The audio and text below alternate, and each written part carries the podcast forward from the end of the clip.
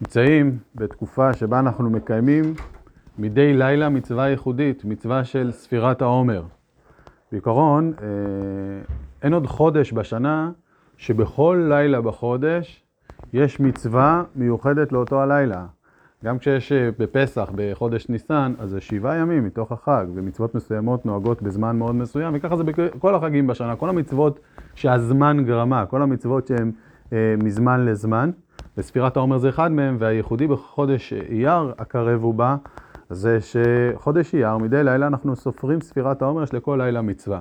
אז מה מיוחד בספירת העומר? ספירת העומר היא אה, מצווה, מחלוקת ראשונים, אה, שאלה מעניינת. אה, למה על ספירת העומר, שהיא מצווה שבאה מזמן לזמן, לא אומרים ברכת שהחיינו?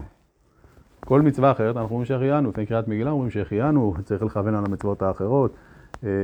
כל מצווה אחרת אומרים שהחיינו, מצווה אחת אנחנו לא אומרים שהחיינו, למרות שהיא באה מזמן לזמן, מצוות ספירת העומר, אז בראשונים כתוב או שספירת העומר שייך לפסח, או שספירת העומר שייך לחג השבועות, והשהחיינו של חג הפסח חל על ספירת העומר, או שהשהחיינו של חג השבועות חל על ספירת העומר, אבל בכל מקרה אנחנו רואים שיש זיקה מאוד מיוחדת בין פסח, ספירת העומר וחג השבועות. הזיקה הזאת אה, רמוזה בפסוק מיד בתחילת שיר השירים. אומר הפסוק, בעצם שיר השירים מתאר את ה... אה, איך לומר, את היחסים שיש לנו עם הקדוש ברוך הוא, את היחס שיש בינינו לקדוש ברוך הוא, את הקשר המיוחד שיש לעם היהודי עם הקדוש ברוך הוא. אז בפסוק, ממש בהתחלה כתוב, מושכני אחריך נרוצה, הביאני המלך חדריו, נגילה ונשמחה בך. הפסוקים האלה בעצם מתארים את התהליך הזה שעם ישראל עובר מחג הפסח ועד חג השבועות, וכפי שאנחנו יודעים שבכל יום ויום, בכל דור ודור חייב אדם לראות עצמו כאילו יצא ממצרים, את התהליך הזה אנחנו, כל יהודי באופן אישי בחיים האישיים שלו עובר. אז זה שאנחנו חוגגים את האירוע הזה פעם בשנה, או סופרים בתקופה מסוימת בשנה, זה בעצם איזושהי אה, התבוננות במשהו שאנחנו חווים כל יום, אמורים אה, לחוות ב, ב, ברמה נמוכה, ברמה קטנה, כל אחד בחיים האישיים שלו.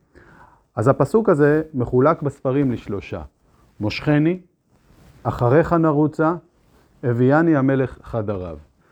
מושכני, אם אנחנו מתבוננים במילה מושכני, מדברים פה על איזשהו מישהו, כלפי הקדוש ברוך הוא, שהוא מושך אותי.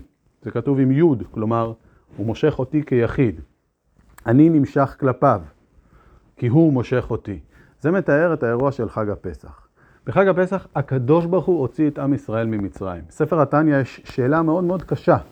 הוא שואל בספר התניא, לכאורה הפסוק אומר, כי ברח העם, שהוא ראה פרעה, כי ברח העם. הם ברחו? למה הוא ברח? למה הם היו חייבים לברוח? הקדוש ברוך הוא נתן מכות על פרעה, הוא היה חייב להוציא, ואם היו הולכים בנחת, הם לא יכולים ללכת בנחת? אז הוא מסביר שם בספר התניא שבאמת במציאות, במציאות האמיתית, פרעה קיבל מכות ושילח וגירש את עם ישראל ממצרים. אבל ברעיון הפנימי הייתה שם בריחה. למה הייתה שם בריחה? עם ישראל היה במ"ט שערי טומאה. וכמו הפתגם הידוע, אפשר להוציא את היהודים ממצרים, אבל לא בטוח שאפשר להוציא את מצרים היהודים. כלומר, גם כאשר היהודים יצאו ממצרים בפועל, מבחינת השיקוע שלהם בתוך הרע, אז הם לא התגברו על הרע, הם לא יצאו מהרע בנחת, מה שנקרא, והתפטרו ממנו, אלא כפי שאנחנו אומרים בהגדה, לפי שנגלה עליהם מלך מלכי המלאכים, הקדוש ברוך הוא, הקדוש ברוך הוא התגלה פתאום, ככה בפתאומיות, ועם ישראל מושכני, הוא עף החוצה ממצרים, הקדוש ברוך הוא כאילו הוציא אותם בכוח, אבל זה לא שהייתה כאן התגברות, או, ב, או, או בלשון זיכוך, לא היה כאן זיכוך, לא היה כאן בירור, לא היה כאן פתרון מלא לבעיה. עם ישראל כאילו נותק ממצרים. זה המשמעות, הוא מסביר בספר התניא, כי ברח העם. לפעמים, אנחנו נתרגם את זה לעבודת השם, לפעמים יש לאדם איזושהי התגלות, התעוררות. זמנים מסוימים בשנה שהוא מתפלל, הוא לומד, הוא נמצא באיזושהי אירוע שיש התעוררות מאוד מאוד גדולה, שלא קשורה לרמת החיים, רמת החיים הרוחניים שלו בדרך כלל. הוא מתמודד עם המון המון דברים שההתעוררות שהיא אמיתית, כי היא כנה, היא נכונה, אבל היא התעוררות שאפשר לכנות אותה שיש מישהו מלמעלה, התגלות אלוקית מלמעלה, שמושכת אותו, מעוררת אותו באיזושהי התעוררות מאוד מאוד מיוחדת. זה האירוע של יציאת מצרים. האירוע של יציאת מצרים זה מושכני, איזושהי התעוררות מאוד מאוד גדולה, יציאה בבת אחת ממ"ט שערי טומאה. מה השלב הבא? מיד למחרת הפסח, למחרת השבת, מתחילים לספור ספירת העומר. ידוע מה שהר"ן אומר, שספירת העומר זה היה איזשהי תהליך שעם ישראל עבר לקראת מתן תורה. זה בדיוק ספירת העומר. בספירת העומר אנחנו לא עושים משהו בבת אחת. ספירת העומר יש כאן ביטוי, אחריך נרוצה.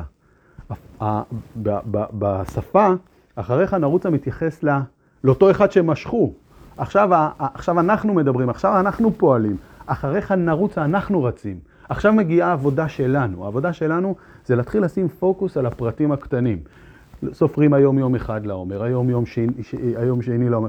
סופרים כל יום את הספירה, את היום, שמים פוקוס על הפרטים הקטנים, כי אנחנו עכשיו לא רוצים התעוררות גדולה מעל המציאות שלנו. עכשיו אנחנו רוצים לתקן את הדברים הקטנים שצריך לתקן, להעלות רמה, מדי יום ביום לתקן עוד פרט, לשים מבט על עוד איזשהו עניין שצריך לתקן, ולכן זה אחריך נרוצה, כפי שחסידות מסבירה, נרוצה, זה לשון רבים, למה נרוצה? בגלל שביציאת מצרים, כאילו ניטרלנו את החלק הבהמי שלנו, היא לא, היא לא במציאות. יש גילוי אלוקי, אנחנו יוצאים ממצרים. בספירת העומר אנחנו שמים פוקוס גם על הדברים הבעייתיים שלנו, לתקן אותם, לזכך אותם.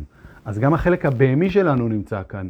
לא רק הנפש האלוקית, לא רק הנשמה, גם החלקים הבעייתיים שלנו, אנחנו רוצים לתקן אותם, לזכך אותם, להתעלות באמת, להעלות את הרמה הכללית שלנו, שאנחנו חיים בה מדי יום ביום. זה השלב השני, אחריך נרוצה.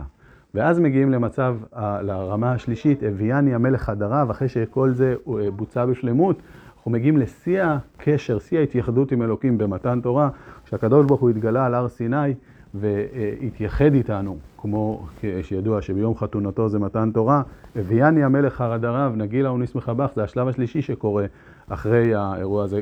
כמו שאמרנו, מדי יום ביום יהודי חווה את כל הדברים האלה, יש לו חלקים שבהם הוא מאוד מאוד מתעורר.